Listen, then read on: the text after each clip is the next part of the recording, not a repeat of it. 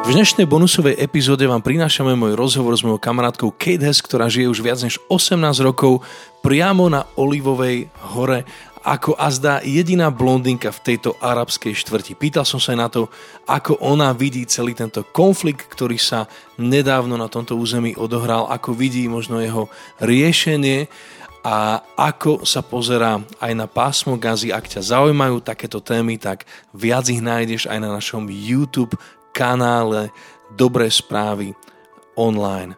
Takže príjemné počúvanie a tu už je slúbený rozhovor. So I would like to welcome my... Takže rád by som privítal a svojho ďalšieho hostia, hostku Kate Hess z Olivovej hory v Jeruzaleme. Kate, vitaj, ďakujem. Som rada, že tu môžem byť. Ak ťa môžem nejako predstaviť, tak by som povedal, že si niekým, kto slúži aj so svojou, svojim manželom ako vedúci domu modlitby pre všetky národy v Jeruzaleme. E, keď hovorím všetky národy, tak myslím všetky národy, Židia, Arábi, všetci. A to, čo si na tebe veľmi vážim, je to, ako miluješ ľudí, kýmkoľvek sú, odkiaľkoľvek sú. Žijete, bývate priamo uprostred arabskej štvrte na Olivovej hore, možno jeden z, z mála domov, ak nie jediný, priamo tam uprostred susedstva obklopený všetko ľuďmi Arabmi. Teraz z tvojho pohľadu, keď nám vieš povedať niečo o tom, čo sa dialo tieto posledné týždne, posledný mesiac, a z tvojho pohľadu, takže vítaj a povedz nám prosím z tvojho pohľadu, keď sa tak pozeráte e, z okna, pozeráš z okna, rozprávaš sa s ľuďmi, susedmi, Arabmi, čo sa tam deje? Um, Je to plná otázka, ktorú si sa spýtal. Uh, uh, Žijem tu na Olivovej hore a teda chcem na začiatok povedať, že sme veľmi šťastní, že tu môžeme byť priamo uprostred týchto ľudí. Môj manžel už od 1986 roku a ja som prišla prvýkrát do Jeruzalema v roku 2003 z USA, takže už je to 18 rokov, čo tu žijem. Môj manžel bol prvý človek z Izraela, ktorého som stretla tu v celej krajine. Potom sme sa v roku 2006 zobrali a od roku 2006 tu žijem už naplno priamo na Olivovej hore. A chcem povedať, že ľudia tu vždy boli k nám veľmi milí, privítali nás krásne, ale zároveň to tu nie je pre žiadnych uh, slabochov. Je veľmi dôležité snažiť sa pochopiť tú kultúru, v ktorej žijete a každý, kto sa sťahuje na nové územie, tak sa musí snažiť najprv pochopiť tú kultúru, jazyk, v ktorom, teda kultúru, v ktorej žijú. Takže veľká časť môjho času, ktorý tu žijem, som sa snažila nielen sa tu prispôsobiť, ale skutočne pochopiť tú kultúru, v ktorej žijeme. Môj manžel to vždy hovorí tak, a je to jeden citát od uh, svätého Františka, že je lepšie vždy pochopiť, než byť pochopený. Takže pracujeme aj so Židmi, aj s Arabmi a teda snažíme sa byť v pozícii chápania a vzájomného porozumenia a teda s tým, čo som povedala, zároveň chcem povedať, že už som si tu zažila 6 vojen medzi Izraelom a teda tu na Blízkom východe a teda aj konkrétne s tým konfliktom, ktorý sa teraz odohral, tak tu úprimne z nášho domu modlitby priamo na Olivovej hore by ste ani nevedeli, že sa vôbec niečo deje, ale z nášho osobného domu, ktorý je tiež na Olivovej hore, ale akoby s výhľadom na celý Jeruzalém sme mohli vidieť veľmi veľa toho, čo sa dialo, obzvlášť teda, čo sa dialo na Olivovej hore, na ktorú máme vý, na, na Chrámovej hore, na ktorú máme výhľad z nášho domu. Väčšina vecí sa diala v noci a teda tým pádom sme mali akoby to miesto priamo v prvom rade. To dôležitý je ten kontext, to pozadie toho, čo sa dialo. A je vďaka Bohu za to, že, že toto ostreľovanie bolo zastavené a veríme, že nebude tak skoro pokračovať, ale zároveň ako ľudia modlitby a ľudia, ktorí milujú rovnako Židov ako aj Arabov, Palestínčanov, tak tu máme rolu a, mierotvorcov a v tomto konflikte je našou úlohou preto sa teda modliť, žehnať, prijať dobré obidvom stranám. A zas a znova vidíme, ako počas týchto vojen je to dôležité milovať tých ľudí, a ako, ako aj Boh odpoveda na naše modlitby. A teda v tomto poslednom konflikte, ktorý bol, tak akoby tá scéna už bola nastavená, pretože končil Ramadán, tento mesiac, kedy sa moslimovia modlia a pôstia a zároveň uprostred toho bol, boli veľmi veľké židovské sviatky, všetko sa to dialo v tom istom čase, takže konkrétne na deň Jeruzalema um, kedy si Izraelčania pripomínajú spojenie, zjednotenie Jeruzalema v roku 1967 a je to teda taká oslava, taký večer, kedy idú do mesta a zároveň uh, moslimovia oslavovali uh, zoslanie Koránu. a teda toto sa dialo už týždne predtým, kedy tieto radikálne židovské skupiny začali provokovať Arabov uprostred ich hlavnej brány, Jeruzalemskej, ktorá sa volá Damašská brána a hovorili tam veľmi zlé veci. Arabom vykrikovali, čo musím povedať, že žijem tu už veľmi dlho a 99,9% Izraelov, Izraelčanov, Židov by neprijala túto skupinu, nejak e, židovská radikálna skupina Menahel a znelo to ako, ako, ako muži z pekla. A neznamená to to, ale je to v, v hebrejčine um, takáto radikálna skupina Židov, ale toto nie sú tí, ktorí reprezentujú kultúru Izraela. A to je na tomto veľmi smutné, keď vidíte tieto extrémne skupiny a takéto ten, ten zápal, krik, z ktorého sú ľudia vystrašení. A preto chcem povedať, že oni nereprezentujú Izrael, nereprezentujú Židov, nereprezentujú hodnoty Izraela, preto je to veľmi hrôzostrašné vidieť takúto radikálnu židovskú skupinu skupinu, ktorá teda takto, takto konala.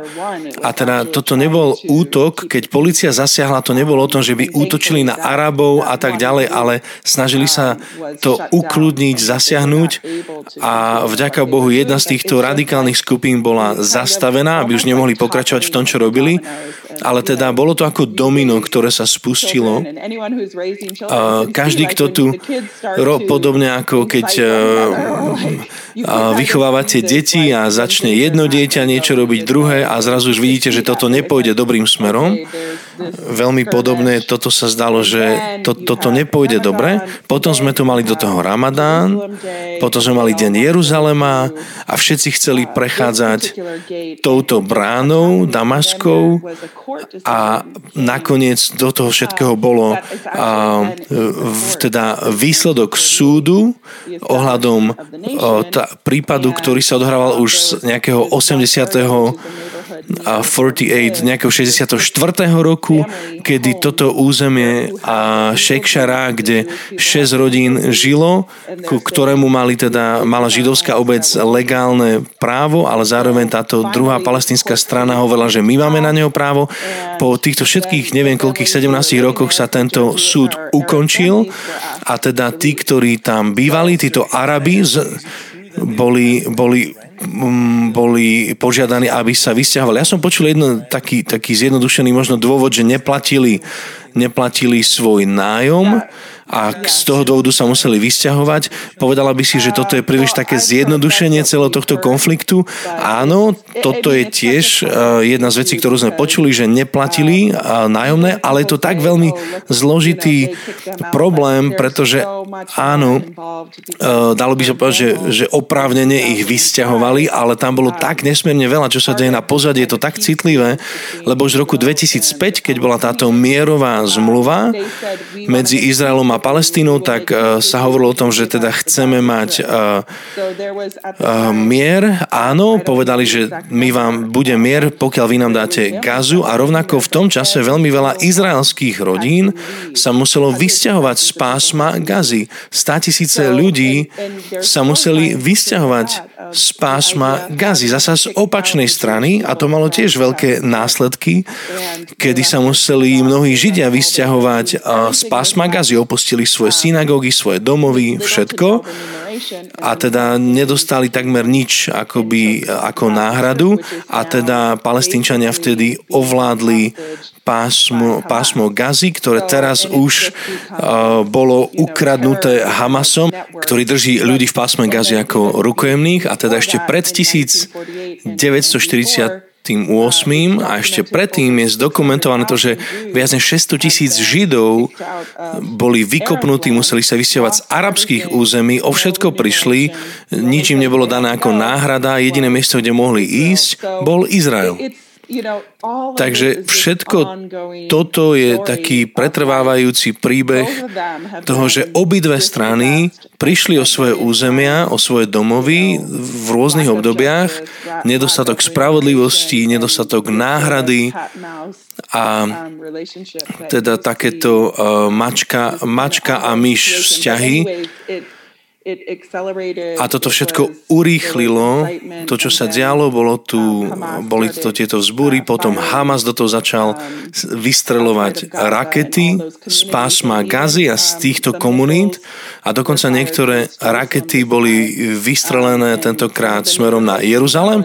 Niektoré naše susedstva, rodiny, ktoré poznáme, boli tým veľmi dotknuté, alebo zasiahli ich územia, zasiahli ich domy. Takže toto je to pozadie, ten príbeh na pozadí tohto momentálneho konfliktu.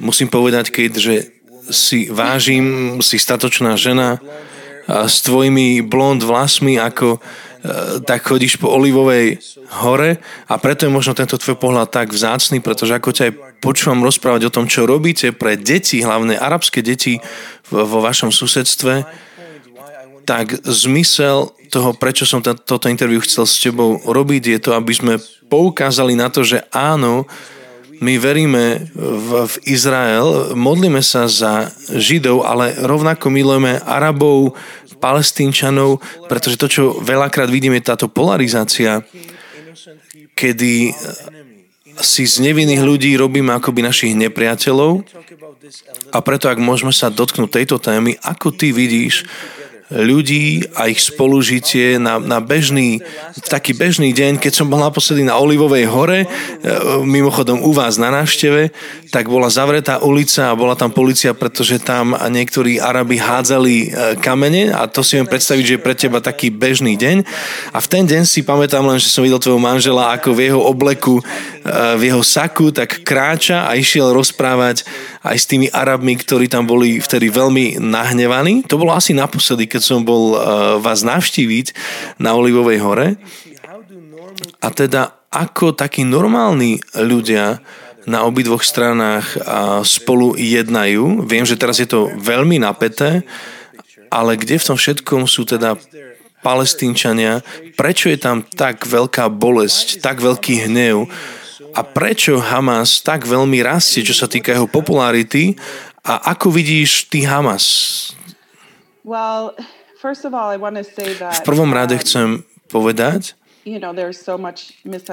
že je tak veľa nepochopenia, to, čo veľa ľudí v Izraeli nevie, je to, že viac než 2 milióny Izraelčanov sú práve Arabi. A sú to moslimovia. Takže máme teda západný breh, ktorý vieme, že sa za biblických čias nazýval ako Judsko a Samária. A teda to miesto, ktoré je pod správou Hamasu, sa volá teda toto pásmo Gazi a PLO a, a teda palestínska, tí, ktorí vládnu nad palestínskymi územiami na západnom brehu a mali mať voľby čo sa týka správy palestinských území a západného brehu, ale teraz e, vzhľadom na tento konflikt sa zdá, že Hamas sa snaží akoby začať vládnuť už nie len v Gaze, ale aj na celom západnom brehu, čo je pre nás veľmi e, hrôzostrašná predstava a pre všetkých ľudí. Ale pre tých, s tými ľuďmi, s ktorými sa my stretávame, ktorých poznáme, tak väčšina z nich, ktorí žijú pod izraelskou správou a izraelským dohľadom, by povedali, že sú radi, že sú pod izraelskou správou, pretože im sú im dané všetky práva obyvateľov Izraela. A kým tento konflikt nezačal eskalovať, tak Jeruzalem vždy bol tak trošku iný, iná situácia, napríklad mesta ako Haifa alebo Akov, alebo iné arabské komunity, kde vždycky žili bok po boku Arabi aj Židia, tak mnohí Arabi by dnes povedali, že ja som izraelský Arab. Niektorí áno, povedia, že ja som palestínsky Arab, ale mnohí Arabi by povedali o sebe, že sú izraelskí Arabi. A na mnohých územiach ľudia sú radi, že môžu mať pokoj, že môžu spolupracovať. Až, až do posiaľ asi 40% izraelskej ekonomiky, ktorá stojí na turizme, je to teraz veľmi podstatné, rovnako pre Židov, ako aj pre Arabov, aby spolupracovali v hoteloch, v, v tých cestovkách, ty si to zažil, videl si, ako je to všetko premiešané, ako Izraelci a Židia spolupracujú s Arabmi v tom denodennom živote, aj v turizme. A teda ako aj ja tu žijem na, v tomto napätom mieste na Olivovej hore, tak väčšina mojich susedov sú vlastníkmi svojho domu. Napríklad v Amerike, kde som vyrastal, ľudia nevlastnili svoje domy alebo mali hypotéky, až, až kým nezomreli zomreli, splácal hypotéky, ale tu väčšina ľudí, Arabov, Židov majú, majú právo vlastniť.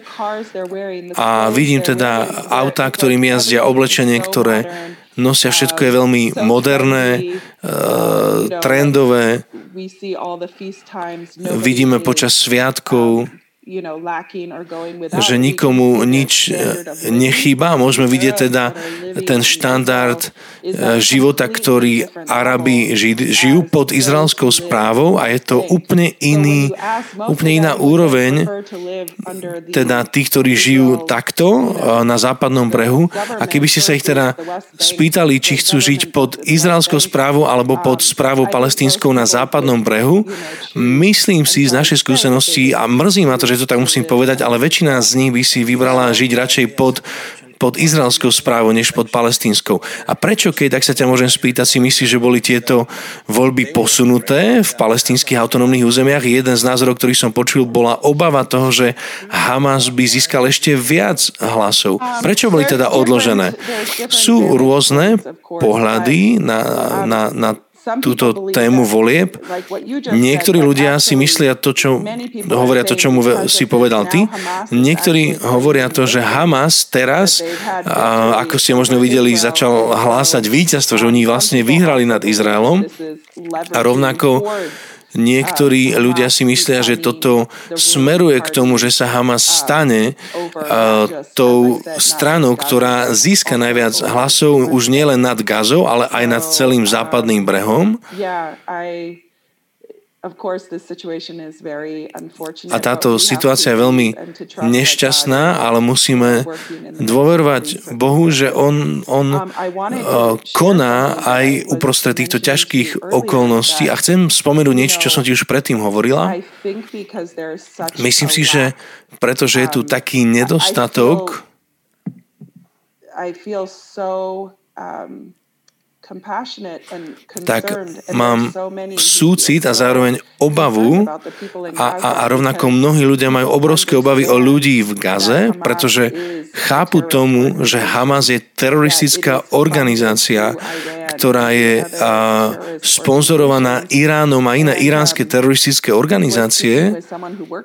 A hovorili sme s niekým, kto s nami blízko spolupracuje a kedy si robil v tej meskej časti v rámci Jeruzalema a priamo u primátora. A ona otvárala poštu, e-maily, listy z Gazy, kde čítala listy o tom, ako im písali rodiny, ľudia z Gazy, že prosím, zachránte nás od Hamasu. A tam akoby neexistuje cesta von, neexistuje cesta späť. Tí ľudia, ktorí tam žijú, aj mnohí Arabi, arabské rodiny sú uviaznutí, nemajú slobodu slova, nemajú nikoho, kto by ich reprezentoval a preto všetko to, čo vidíte v médiách, ohľadom pásma Gazy, tak to prichádza vždy len z pohľadu Hamasu a takto funguje vo všetkých režimoch, kde je nejaká diktatúra. Keď tam nie je sloboda prejavu, tak je tu tento teror a ľudia sú ovládaní strachom, nemôžu slobodne hovoriť a nikdy nebudete počuť ich pohľad ohľadom toho, čo sa tam naozaj deje v pásme Gazy. A preto tu v Izraeli my sme ako demokracia, ľudia môžu ľudia môžu hovoriť proti svojim vodcom tu v Izraeli, čo počujete, že sa stále deje. Ľudia frflú, nadávajú na svojich politikov a tak ďalej, sťažujú sa na všetko neustále, pretože je to slobodná spoločnosť. A tak počujete aj to dobré, aj to zlé, aj to hnusné. Na druhej strane pásmo Gazy, kde máte diktatúru a je to ovládané, takže nikdy nebudete počuť, čo sa naozaj deje z pohľadu bežných ľudí. Keď porozprávame sa teraz o Hamase, jedna z otázok, ktorú mne ľudia kladú, je to, že ktokoľvek chce vidieť to, čo mu Hamas verí, tak si vie na internete nájsť a, a túto Hamaskú chartu alebo zmluvu, kde je veľmi jasne napísané, že im ide o moslimský džihad a o to, aby vlastne vyhnali všetkých Židov zlikvidovali, aby, ne, aby proste neostali na tomto území Izraela a Palestíny ale teda Hamas je už vo vláde, odkedy teda sa stali politickou stranou a tak ďalej, tak sa stali o mnoho opatrnejšími vo svojich prehláseniach. My to na Slovensku máme podobne niektoré e, strany, ktoré kedysi boli otvornejšie nacistické, fašistické, tak používali rôzne symboly a tak ďalej, ale ako už sú v politike, tak zrazu sú veľmi opatrní a začínajú cúvať z takých tých silných prehlásení. Vymenili si tie zelené uniformy za pekné obleky, vyhýbajú sa a už tomu používaniu takého jazyka rasistického. A ako teda aj aj ty vidíš Hamas, pretože mnohí dnes hovoria, že Hamas už neverí tomu, čo sa píše v, Hamas, v zmluve Hamasu, a teda, ak, ako ty vidíš históriu Hamasu a z tvojho pohľadu, myslíš si, že Hamas stále stojí za týmito svojimi presvedčeniami? O čo Hamasu ide? Áno, myslím si, že tieto uh, ciele Hamasu sú veľmi jasné aj v tomto konflikte, kedy sme sledovali aj arabské médiá. Mnohí vodcovia Hamasu uh, hovorili v správach, napríklad jeden z nich, môžete si to nájsť na YouTube, z lídrov Hamasu, čo, čo by ani nemalo byť v Hamase na YouTube, ale je to tam. Jeden z lídrov Hamasu dáva inštrukcie všetkým Arabom, ktorí žijú medzi Židmi, aby išli si kúpiť nôž za 5 šekelov a potom presne vysvetľuje, kde treba ľuďom pichnúť do krku, aby si proste zobrali nôž a išli zabíjať Židov. Akéhokoľvek Žida nájdu a dáva inštrukcie, ako nožom jednoducho zabiť Žida. My vieme, že počas vojny sú tu nejaké pravidlá vojny. A ľudia rozumejú tomu, že ja tu nechránim, teraz nebránim nejakú armádu, ale že, ale že vojna sa odohráva medzi ľuďmi, ktorí sú vojakmi a armádmi a nemali by byť do toho zaťahovaní um, civilisti a, a napádanie civilistov, ale na nešťastie môžeme to vidieť aj tu z tohto príkladu, že sa to deje a už od začiatku, odkedy začali lietať rakety, tak zasahovali nie armádne ciele, zasahovali práve civilistov a civilistami obývané územia. Túto našu kupolu železnú, ktorú tu máme, ona nám dovoluje to, že máme 60 sekúnd na to, aby sme sa ukryli, keď začínajú lietať rakety Hamasu.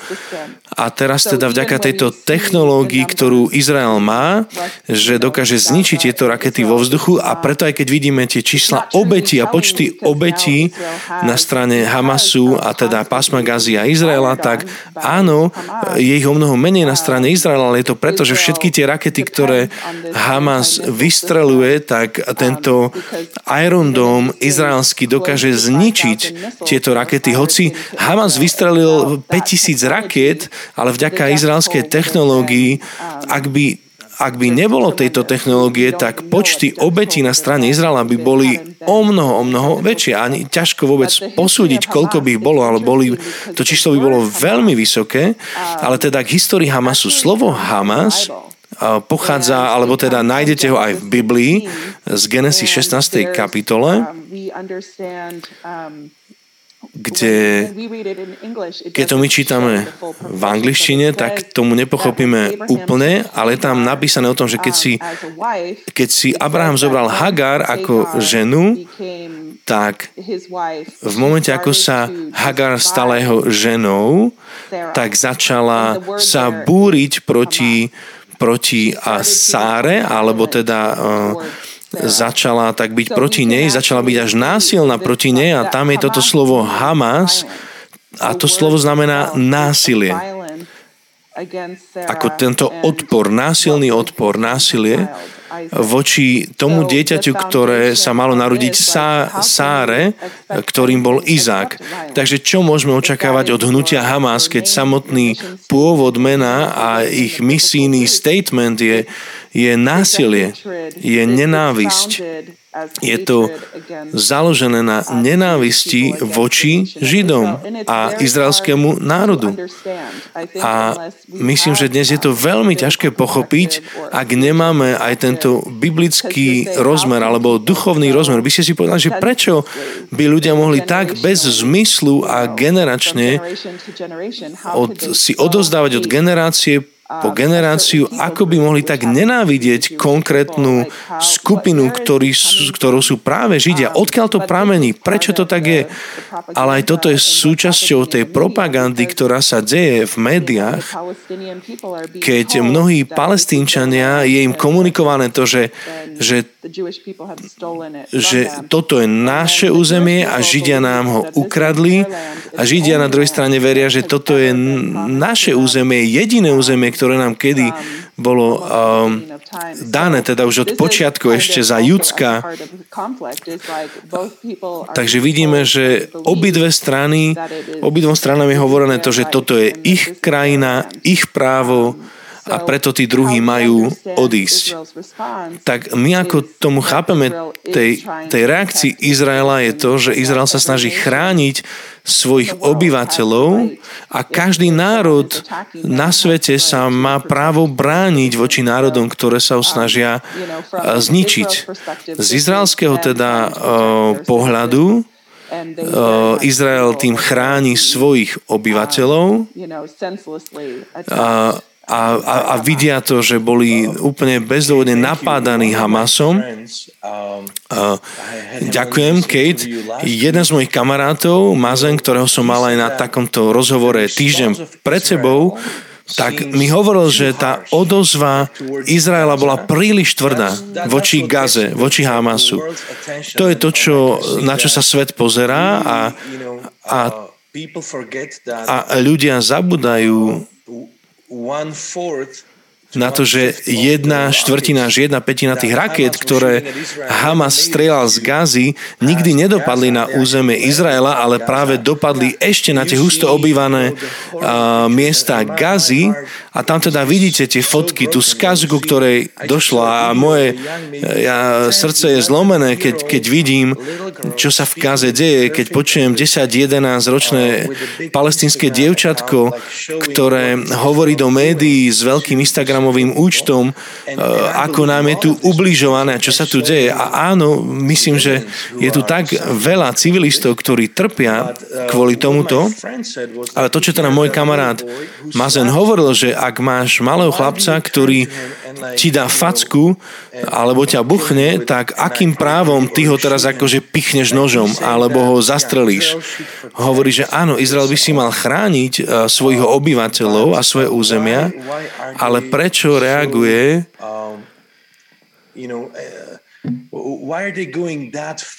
ale prečo idú až tak ďaleko? A my vieme, že áno, Izrael sa snaží zničiť aj tie podzemné tunely, ktoré si tam Hamas vybudoval, ale myslí si, že táto reakcia Izraela bola na mieste, alebo bola príliš silná, alebo by mala tam poslať svojich vojakov a zničiť všetkých uh, lídrov Hamasu?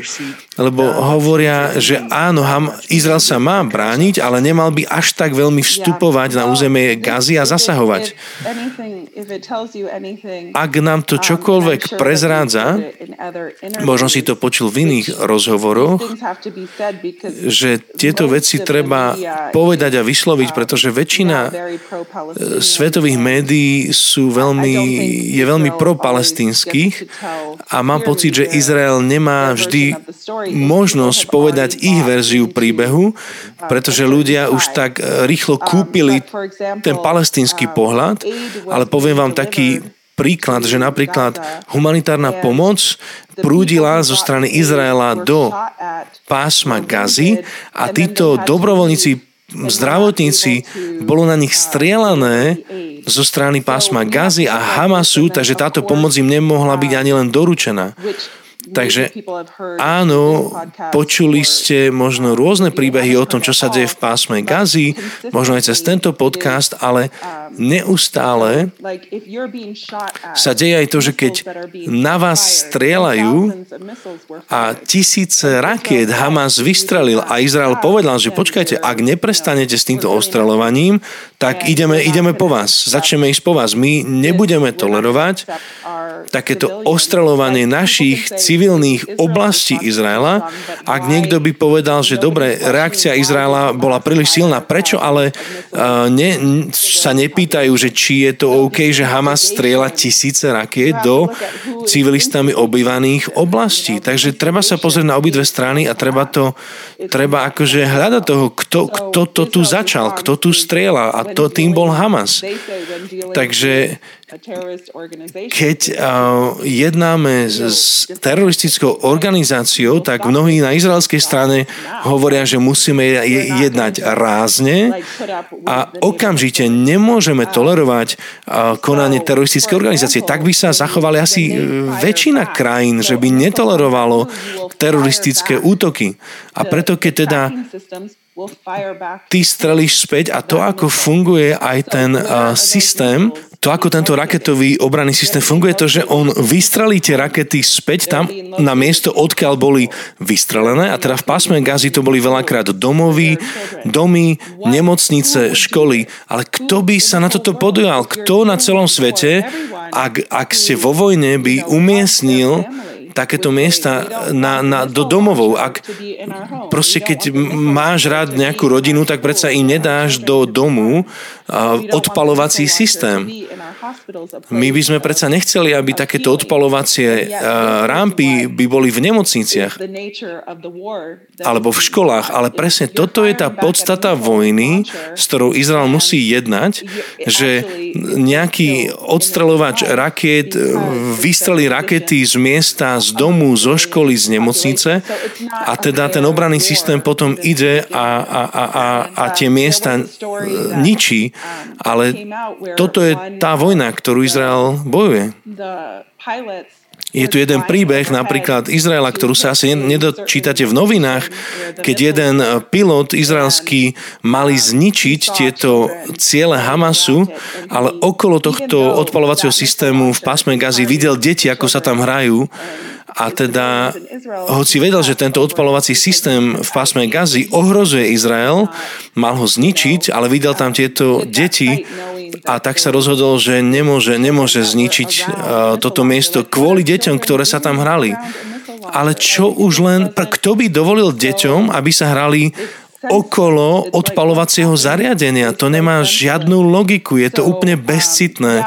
vôbec tam ľudí, civilistov pustiť. Takže Izrael zas a znovu a opäť, a mohol som to, mohla som to sledovať z našej krajiny, vydával signál, prestante s tým, prestante nás ostrelovať, lebo pôjdeme po vás. Snažil sa vysielať tento odkaz. Jedna z taktík Izraela je to, že posielal letáky, e-maily, telefonáty na tieto obývané miesta, kde dáva ľuďom šancu a prosím, opustite vašu budovu, pretože bude zničená. Musíme zasiahnuť tento cieľ, lebo je tu nejaký odpalovač. Takže všetky možné metódy, ktoré Izrael robí, kde hovoria, že musíme zničiť tento vojenský cieľ a varujú obyvateľstvo v pásme Gazy, aby odišli, ale toto není férová vojna a toto je jediné, čo ma napadá, čo môžem povedať, že toto nie je férovo vedená vojna. Na teda tej úrovni ľudí, civilistov, je to tragédia pre všetkých, ktorí sú toho súčasťou. Yeah, I think this is so much part of why a preto je to tak ťažké pochopiť každý aspekt tohto konfliktu um, alebo ho brániť. A myslím si, že toto je ten dôvod, prečo aj my robíme tú prácu, ktorú sa snažíme robiť a to je priniesť zmierenie medzi tieto skupiny uh, ľudí. Mne sa to javí tak, že niekedy dôležitejšie než realita je práve propaganda a ak by sme ma, my mali jednať podľa toho, či, čo ako vyzerá a nie čo je správne, ale čo vyzerá správne. Niekedy mám e, v rozhovoroch s kamarátmi taký pocit, že ak by na strane Izraela bolo ďaleko viac obetí, tak by malo mnoho väčší súcit, alebo by si povedali, že ak by tam bolo viac obetí, tak by ako keby počúvali tú izraelskú stranu viac, ako keby toto bolo, e, dávalo nejaký kredit, že kde na ktorej strane viac ľudí zomrelo. Ale chcem ti položiť jednu veľmi dôležitú otázku. Ako ty vidíš palestínčanov, ako ľudí, Arabov, s ktorými ty žiješ, väčšinou moslimov, ako ty vidíš ich nárok a právo žiť v tejto krajine v Izraeli. V prvom rade chcem povedať, že kdekoľvek žijeme na svete a ozvlášť my, ktorí si hovoríme, že sme kresťania, tí, ktorí milujú Boha, milujú Bože slovo, miluje Ježiša, Ježiš bol v tomto veľmi jasný, že nielen, že by sme mali milovať svojich susedov, ale mali by sme milovať svojich nepriateľov. A ja tým nehovorím v mojom prípade, že by palestínčania boli moji nepriatelia, vôbec nie, ale každá skupina každá rasa, môžeš, môže niekto možno povedať kdekoľvek vo svete, že má nejakého akoby nepriateľa. Neviem, či vy na, na Slovensku máte nejakých nepriateľov, ale možno pre Američanov by som mohla povedať, že kto sú naši politickí nepriatelia. Izrael by mohol povedať, to sú jeho akoby politickí nepriatelia, ale ja sa necítim tak. Ani kultúrne nemám pocit, že by som mala akýchkoľvek nepriateľov. Um, a preto aj toto, toto prikázanie milovať svojho suseda um, tak ako seba samého, svojho blížneho, ale zároveň milovať svojich nepriateľov. Takže Ježiš to zobral na úplne um, iný level a počas tohto obdobia som tým bola veľmi dotknutá. Mali sme napríklad stretnutie pastorov tu u nás v dome modlitby a malo ich prísť asi 100 zo všetkých oblastí ale prišlo ich ďaleko menej, pretože väčšina z týchto pastorov musela ostať doma, aby ochránila svoje rodiny, ochránila ľudí, ktorým slúžia, či to boli Arabi alebo Židia. A asi 35 pastorov, ktorí nakoniec prišli, tak sme zažili niečo krásne, krásny moment, keď jeden pastor z Gazy, ktorý už teda nebýva teraz v Gaze, ale býva v Jeruzaleme, a zároveň niektorí ďalší pastori práve z tých izraelských oblastí hneď pri Gaze až do Aškalón sa modlili jedni za druhých, modlili sa za svojich obyvateľov, prosili o odpustenie za to všetko, čo sa dialo, za toto násilie a tým pádom mohli prejaviť túto Božiu lásku jedný naproti druhým. A my teda sa modlíme za takéto momenty, keď sa toto deje, ako Bože kráľovstvo, Božia láska do toho preniká, presvetľuje a si uvedomujeme to, že my naozaj slúžime vyššiemu kráľovstvu, kedy môžeme prinášať ako Boží ľudia tento jeho pokoj,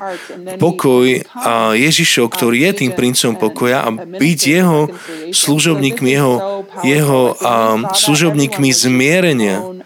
A všetci, čo na tom stretnutí boli, boli hotoví z toho, ako sa títo ľudia z rôznych táborov za seba modlili a hľadali odpustenie jedni od druhých a pokoriť sa jedni pred druhými, objať sa čo sa týka teda palestínčanov, ktorí žijú na území Izraela, Boh bol vždy jasný v Biblii, kde sa píše, že ak, ak prídu ľudia, cudzinci, ktorí sa rozhodnú bývať medzi vami v pokoji, tak vždy by mali byť prijatí ako rovnocení v spoločnosti. A my sme to vždy tak cítili. a tak sme tomu chápali z, z učenia čítania Biblie Ezechiel 37, ale aj mnohé ďalšie state v Biblii, ktoré hovoria o tom, čo sa bude diať v Izraeli aj v týchto obdobiach. Ezechiel 37, 20, teraz neviem presne verž, ale že je napísané, že Boh vypôsobí to, že Izraelčania, Židia sa vrátia späť do Judska a tam ustanoví nad nimi jedného kráľa a už viac nebudú dva národy, nebudú už viac rozdelení a že bude tam jeden národ? Pred Bohom a my veríme teda v takýto jeden národ. Pred Bohom, kde Židia aj Arabi budú môcť žiť spolu v pokoji a viem, že toto není ani zďaleka realitou v tomto čase, ale každý, kto sa snažil to vidieť z toho, či už spoločenského pohľadu, biblického pohľadu, si uvedomuje, že musíme vidieť túto, um, túto budúcnosť a pokoja a pracovať na tom, Mnohí z vás ste možno oboznámení aj s tým, čo robíme na základe verša z Izajaša 19 o tejto diálnici medzi Egyptom, Sýriou a Izraelom, o tom, ako tieto národy dokážu byť zmierení v Bohu a skrze Boha, ako vedia byť zmierení jedni s druhými, a aj v tomto období môžeme vidieť stovky a tisíce ľudí nielen zmierených s Bohom, ale Židov a Arabov, ako sa zmierujú, ako skrze, skrze Božiu lásku sa zmierujú ako všetky menšiny, všetky skupiny. Toto je na našom srdci a na tomto sa snažíme pracovať. Ďakujem ti, Kate. Viem, že čoskoro musíš ísť, ale vďaka ti za to, že ty si takýto peacemaker tvorkyňa pokoja priamo na Olivovej hore. Vďaka ti za tvoj pohľad, za, za tvoj čas. Pozdravujeme všetkých v dome modlitby, všetkých tých ľudí z rôznych národov, ktorých tam máte vo vašom veľkom, veľkom dome. Ďakujeme a prosíme, modlite sa naďalej za pokoj Jeruzalema. Pozbudzujem každého, kto počúva túto nahrávku, aby si bol mm, ten, ktorý prináša pokoj tým peacemakerom, pretože tým sme, aj my, tým sa snažíme byť aj my tu vo Svetej Zemi.